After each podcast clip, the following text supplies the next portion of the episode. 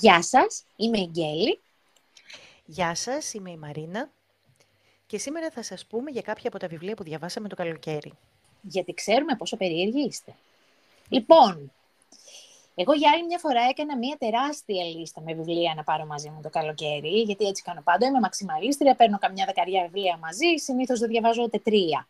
Παρ' όλα αυτά, φέτος κατάφερα και έπιασα έξι. Το ένα από αυτά, βέβαια, το Daisy Jones and the Six, το είχα αρχίσει πριν φύγω για διακοπές.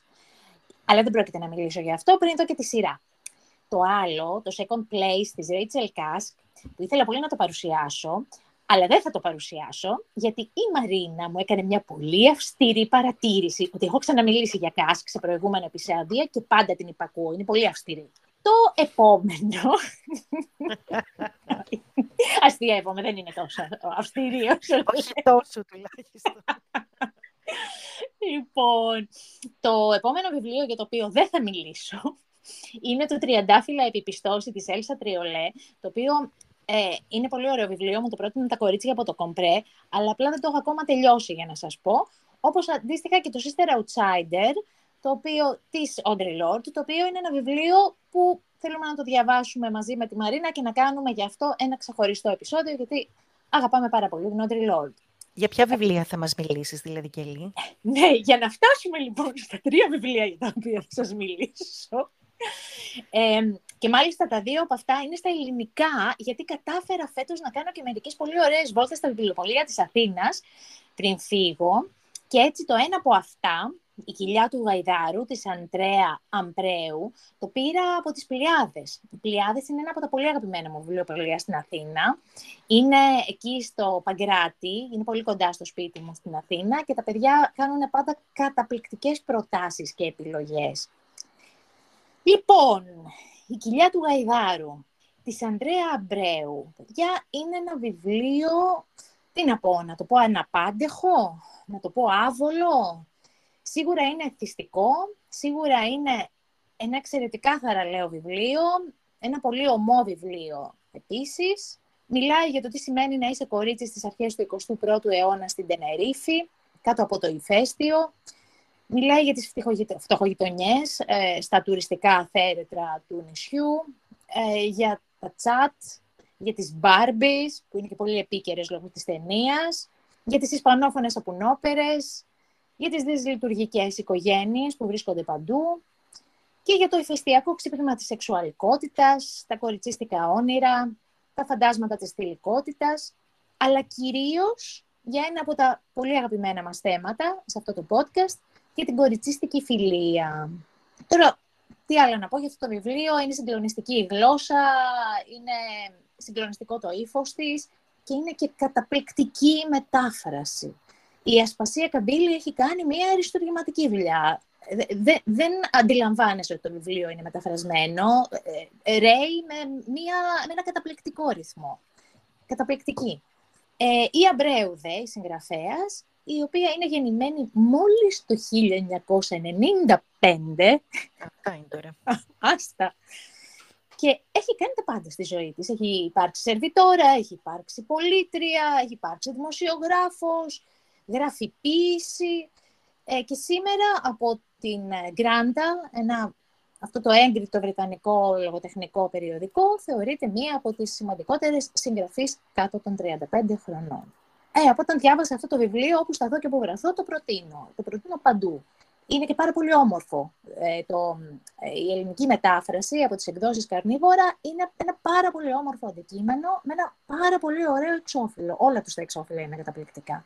Ό,τι και να πω, άλλο ε, νομίζω ότι έχετε καταλάβει ότι μου άρεσε πάρα πολύ. Αυτά. Ωραία, ωραία. Πολύ ενδιαφέρουσα πρόταση. Διάβασα και εγώ διάφορα βιβλία αυτό το καλοκαίρι.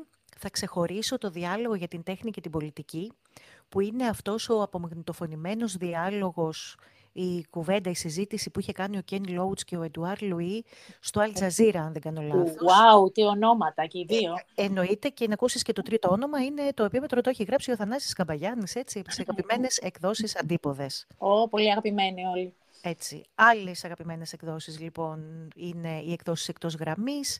Ε, και ένα βιβλίο το οποίο ξεχώρισα είναι το «Βία, ποια βία» του Ζόρζ Λαμπικά. Πολύ ενδιαφέρον. Και βέβαια θέλω να σας πω ότι βγήκε στα ελληνικά ο φεμινισμός για το 99% πάλι από εκδόσεις εκτός γραμμής και ετοιμαστείτε γιατί έρχεται και το podcast. Ταν, τα, ταν, παιδιά, το ετοιμάζουμε. Ταν, τα, ταν, ετοιμάζετε, ψήνετε, ψήνετε. Λοιπόν, εγώ το πρώτο βιβλίο το οποίο θα ήθελα να σας πω από αυτά που διάβασα και το προτείνω ε, είναι ένα κόμικ. Γενικά το καλοκαίρι, τα καλοκαίρια στα παιδικά μου χρόνια ήταν συνδεδεμένα με το να διαβάζω άπειρα κόμιξ. Τα διάβαζα και τα ξαναδιάβαζα σε σημείο που τα μάθαινα σχεδόν απ' έξω. Ε, μαθαίναμε απ' έξω ατάκες, γίνονταν οι αναφορές μας αυτές. Αστερίξεις, no good. Εννοείται, έτσι. Και μετά προχωρήσαμε και σε διάφορες άλλες έτσι, ε, σκηνές. Ε, δεν σταμάτησα ποτέ να διαβάζω. Μπορεί να προχωρήσαμε σε διάφορα άλλα σημεία. Τέλος πάντων, μου αρέσει πάρα πολύ η συγκεκριμένη φόρμα. Θα προτείνω λοιπόν αυτή τη φορά ένα φεμινιστικό κόμικ, το οποίο έχει εξαιρετικό δεικτικό χιούμορ, πάρα πολύ θυμό, δηλαδή έτσι εκρηκτικός φεμινιστικός συνδυασμός. Αυτό λοιπόν το βιβλίο είναι το φρούτο της γνώσης, το εδίο εναντίον της πατριαρχίας της Σουηδής Liv Stromqvist, το οποίο έχει εκδοθεί τον Ιούλιο του 2021 από Τζέμα Press σε μετάφραση του Βαγγέλη Γιαννήση και επιμέλεια της Αγγελικής Φασιλή. Θα σας θυμίσει διάφορα ε, αυτό το βιβλίο, αυτό το κόμικ, θα σας θυμίσει ίσως stand-up comedy, θεατρικό μονόλογο. Έχει ένα συνδυασμό αφηγηματικών τεχνικών. Το σχέδιό του είναι απλό, αλλά καθόλου αφελές και είναι ένα κείμενο το οποίο μιλάει ανοιχτά και ξεκάθαρα για πράγματα για τα οποία δεν πολύ μιλάμε, δεν αισθανόμαστε πολύ βολικά να μιλάμε για την περίοδο, κάτι το οποίο δεν το θεωρεί αειδιαστικό, για το εδίο, αλλά εννοείται και για το μισογυνισμό. Γκέλη, το διάβασες εσύ αυτό το βιβλίο, στο έχω πάρει αν θυμάσαι. Να την πάλι αυστηρή Μαρίνα. ε, όχι ακόμα, αλλά θα το διαβάσω πάρα πολύ σύντομα. Εξάλλου, και, ακόμα και αυτός ο τίτλος, το εδίο εναντίον της πατριαρχίας, είναι σύνθημα, τι να πούμε τώρα. ακριβώς, ακριβώς. Λοιπόν, εγώ συνεχίζω με το δεύτερό μου βιβλίο, ε, το οποίο το πήρα από την Πολιτεία, που είναι ένα άλλο αγαπημένο και πάρα πολύ γνωστό βιβλιοπωλείο της Αθήνας. Ε, και το, το πήρα με φέτος, αλλά το, ε, τώρα που κατέβηκα για διακοπές, αλλά το έχω στα πάρει εδώ και καιρό στις ε, λίστες με τις νέες εκδόσεις. Και πρόκειται για τη μεταμόρφωσή της, της Αμάντας Μιχαλοπούλου. Λοιπόν, η Αμάντα Μιχαλοπούλου έχει μία έτσι μακρά πορεία στην ελληνική λογοτεχνία. Για μένα όμως είναι το πρώτο της βιβλίο αυτό. Ε, και πρέπει να ομολογήσω ότι κυρίως με έχει εντριγκάρει το εξώφυλλό του. Έχει ένα πάρα πολύ ωραίο εξώφυλλο, το οποίο έχει φτιάξει, όπως έμαθα, η οικαστικός Ειρήνη Καραγιανοπούλου. Ε, έτσι θυμίζει λίγο Μετρόπολης, έχει κάτι παλαϊκό. Ε, αλλά φυσικά και η υπόθεσή του ε, θα σας διαβάσω την πρώτη φράση. Ένα πρωί που ξύπνησε από εφιάλτη, η Σάσα ανακάλυψε ότι είχε μεταμορφωθεί σε άντρα. Λοιπόν, δεν κάνω spoiler εδώ, έτσι ξεκινάει το βιβλίο και όπως ακριβώς θα φαντάζεστε, είναι ένα βιβλίο στο οποίο συζητάει πολύ με την μεταμόρφωση του Κάφκα. Είναι μια ιδιότυπη εκδοχή της μεταμόρφωσης, μέσα όμως από ένα μπατλερικό πρίσμα, κάτι που το γράφει και η ίδια η Μιχαλοπούλου, ότι έχει επηρεαστεί πάρα πολύ από την Judith Butler για το συγκεκριμένο βιβλίο. Όλα βρει, ε, λαμβάνουν χώρα σε ένα έτσι, post-apocalyptic περιβάλλον, με ε, κάπως ε, θρησκευτικές καταβολές, όπου η τεχνολογία έχει με κάποιο τρόπο αδρανοποιηθεί και το κοινωνικό φύλλο έχει σχετικοποιηθεί το βιβλίο μου άρεσε πολύ, κυρίως για τη γλώσσα της Μιχαλοπούλου, η οποία έτσι έχει έναν πολύ ιδιαίτερο λυρισμό, είναι πολύ ποιητική γλώσσα και έχει ένα πολύ ωραίο ρυθμό επίσης. Είναι αργό και κατευναστικό, είναι, έτσι, φτιάχνει μια ατμόσφαιρα που σε αγκαλιάζει, είναι σαν στη θάλασσα. Ε, Επίσης η Μιχαλοπούλου έχω να πω ότι προσεγγίζει με, με πολύ όμορφο τρόπο τη σύγχρονη νέα συνθήκη της ρευστότητας των φύλων. Ε, και, το, και, και όλο το κείμενο μοιάζει λίγο σαν παιδικό παραμύθι, είναι γεμάτο συμβολισμούς, έτσι, γίνονται αναπάντεχες συναντήσεις, γίνονται ανατροπές. Ε, ε, ε, είναι ένα πολύ γλυκό βιβλίο παρά την τη σφοδρότητα του θέματός του. Αυτό είναι ένα βιβλίο που θέλω και εγώ να διαβάσω άμεσα. Ναι, να το διαβάσεις και είναι και, και μικρούλι και είναι και όμορφο. Νομίζω ότι, νομίζω ότι θα σας αρέσει. Νομίζω ότι θα αρέσει, θα αρέσει σε όλους και όλες σας. Πολύ ωραία. Το επόμενο βιβλίο που διάβασα, και έτσι το ξεχώρισα ιδιαίτερα, είναι το «Οι φαίνοντας ιστούς, γνωριμία με τον κοινοτικό φεμινισμό» της Χουλιέτα Παρέδες. που εκδόθηκε τον Σεπτέμβριο του 2020 από εκδόσεις Ευτοπία σε μετάφραση της Χρύσας Διαφέτα και επιμέλεια του Σταύρου Καραγιοργάκη. Ε, εδώ μιλάμε για μια εξαιρετική περίπτωση. Έτσι. Μιλάμε για την παρέδεση, η οποία είναι μια βολιβιανή φεμινίστρια κοινωνιολόγος και ακτιβίστρια βέβαια, η οποία μιλάει για το βίωμα των αυτόχθονων πληθυσμών της Βολιβίας και είναι πολύ σημαντικό έτσι λιγάκι να βγαίνουμε σιγά σιγά από το δυτικό μοντέλο και να συνδεόμαστε και με τους φεμινισμούς της Νότιας Αμερικής. Ναι, βέβαια, πολύ ωραία. Είναι εξαιρετική και έτσι ένα μικρό δείγμα ας πούμε, της γραφής της και της, ε, της ιδέας η οποία διατρέχει το βιβλίο και του κοινοτικού φεμινισμού γενικά. Ε, ο μαρξισμός γενικά θεωρεί πως το σύστημα της καταπίεσης είναι ο καπιταλισμός. Οι χώρες της Νότιας Αμερικής, αλλά και γενικότερα η μεταπιοκρατική σκέψη, θεωρεί πως το σύστημα της καταπίεσης και γενικότερα το σύστημα αυτό της εξουσίας είναι απεικιοκρατία. Εδώ λοιπόν έρχεται ο, ο κοινοτικός φεμινισμός, ο οποίος βάζει σε αυτή τη θέση την πατριαρχία, την οποία βλέπει να καταπιέζει όχι μόνο τους ανθρώπους, αλλά και τη φύση. Γενικά και η θεώρηση και οι πρακτικές που προτείνονται σε αυτό το βιβλίο είναι πάρα πολύ κοντά σε αυτό που έχω ως όραμα για τον κόσμο και σίγουρα είτε τώρα με αφορμή αυτό το βιβλίο της Παρέδες είτε με κάποιο άλλο νομίζω ότι πρέπει να κάνουμε ένα ξεχωριστό podcast για τον ε, κοινοτικό φεμινισμό και γενικότερα και για άλλες ιδέες οι οποίες είναι κοντά και για άλλες θεωρίες και πρακτικές όπως ε, για τον οικοφεμινισμό. Oh, βέβαια, πρέπει να το κάνουμε πάρα πολύ σύντομα αυτό και ίσως και αυτό το βιβλίο, το «Εφαίνοντας εστούς». Θα ήθελα πάρα ναι, πολύ να το παρουσιάσουμε. Ναι, είναι, είναι εξαιρετικό. Λοιπόν, το τρίτο βιβλίο που θα προτείνω εγώ είναι πάλι λογοτεχνία, γιατί ε, φέτος διάβασα κυρίως λογοτεχνία το καλοκαίρι, αν εξαιρέσουμε τη Lord. Ε, και είναι ένα βιβλίο το οποίο το διάβασα μένει στα αγγλικά, αλλά υπάρχει και η ελληνική του μετάφραση και μάλιστα πολύ καλή μετάφραση από τη Βάσια Τζανακάρη για τον εκδοτικό οίκο Ίκαρος. Μιλάω για το Sea of Tranquility, η θάλασσα της ηρεμίας, από την Καναδέζα Emily St. John Mandel.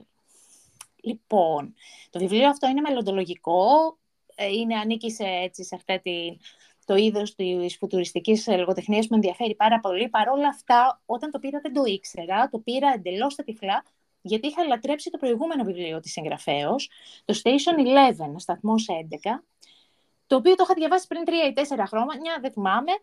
Ε, θυμάμαι όμως ότι με είχε κανονικότατα ρουφήξει. Ήταν από, είναι από αυτά τα βιβλία τα οποία δεν ήθελα να τελειώσει. Αντίστοιχα, θεωρώ εξαιρετική και την διασκευή του σε σειρά, η οποία έγινε το 2022, και την οποία θεωρώ, παιδιά, μία από τις καλύτερες σειρές που έχω δει ποτέ.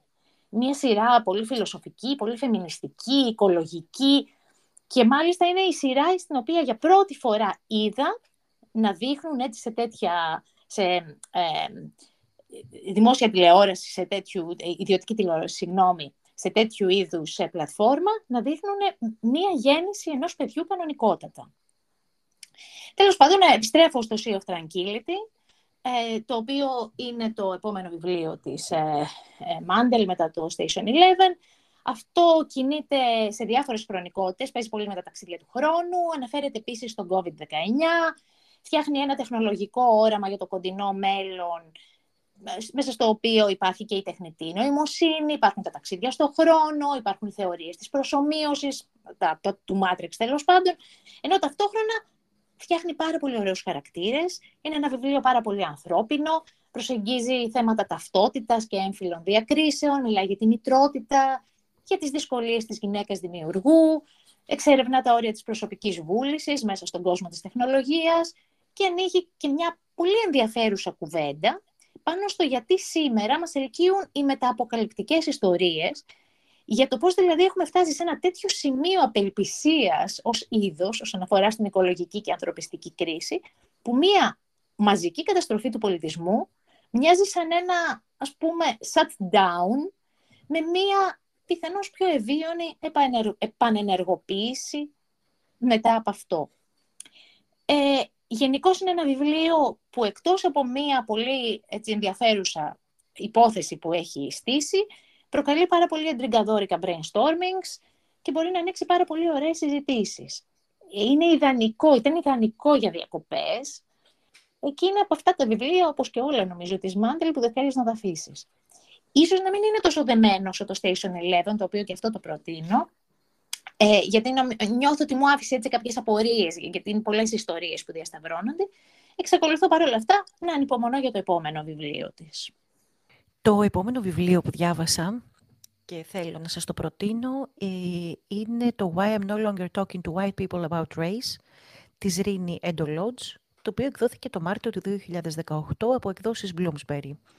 Είναι ένα βιβλίο το οποίο ακόμα δεν έχει μεταφραστεί στα ελληνικά. Πολύ περίεργο αυτό το βιβλίο που δεν έχει ακόμα δεν έχει μεταφραστεί ακόμα, ναι, ναι. Και ήδη έχουν περάσει πέντε χρόνια έτσι, από, από τότε που γράφτηκε. Έχει γίνει πάταγος με αυτό το βιβλίο, έτσι. Ε, ο τίτλος του λέει πάρα πολλά. Έχει πάρα πολύ ενδιαφέρον εξώφυλλο εντωμεταξύ. Ε, αν το, το, το έχεις δει το εξώφυλλό του, γιατί... Oh, ναι. Εδώ ήταν τεράστια επιτυχία. Μπράβο. Ε, βέβαια, εννοείται, μα γιατί είναι και Βρετανίδα η εντολοτζ Και είναι, έχει και ένα πάρα πολύ ωραίο γραφιστικό έβριμα. Δεν θα σας το πω. Δείτε το. Ε, το εξώφυλλο του βιβλίου. Γενικά αυτό το βιβλίο Λέει αυτονόητα πράγματα. Λέει βασικά πράγματα αυτονόητα, τα οποία όμως τελικά λέμε να μην τα καταλαβαίνουμε. Δεν θέλουμε μάλλον να τα καταλαβαίνουμε. Όπως το πώς μπορεί να συνδέεται η φίλη με την τάξη ή το πώς πρέπει να δοθεί ο λόγος στις καταπιεσμένες ομάδες σε αυτές συγκεκριμένα για να μιλήσουν για τα δικαιώματά τους και να μην συνεχίζουμε τον συστηματικό πατερναλισμό και τη χειραγώγησή τους από τις προνομιούχες ομάδες, αλλά και τελικά να αποδεχτούμε τη συστημικότητα του ρατσισμού Κάτι το οποίο μάλιστα είναι και ο βασικός άξονας στον οποίο κινείται το βιβλίο. Μου αρέσει πολύ η κεφαλαιοποίηση του βιβλίου. Ε, ξεκινά σκληρά, ξεκινά με ιστορίες από την εποχή του εμπορίου Αφρικανών σκλάβων. Είναι πολύ, πραγματικά πολύ σκληρό. Ε, εξηγεί τι είναι το λευκό προνόμιο, έτσι για να το καταλάβουμε καλά. Θέτει μετά σιγά σιγά ποια είναι τα φεμινιστικά ερωτήματα, πώς αυτό συσχετίζεται με την φυλή και την τάξη.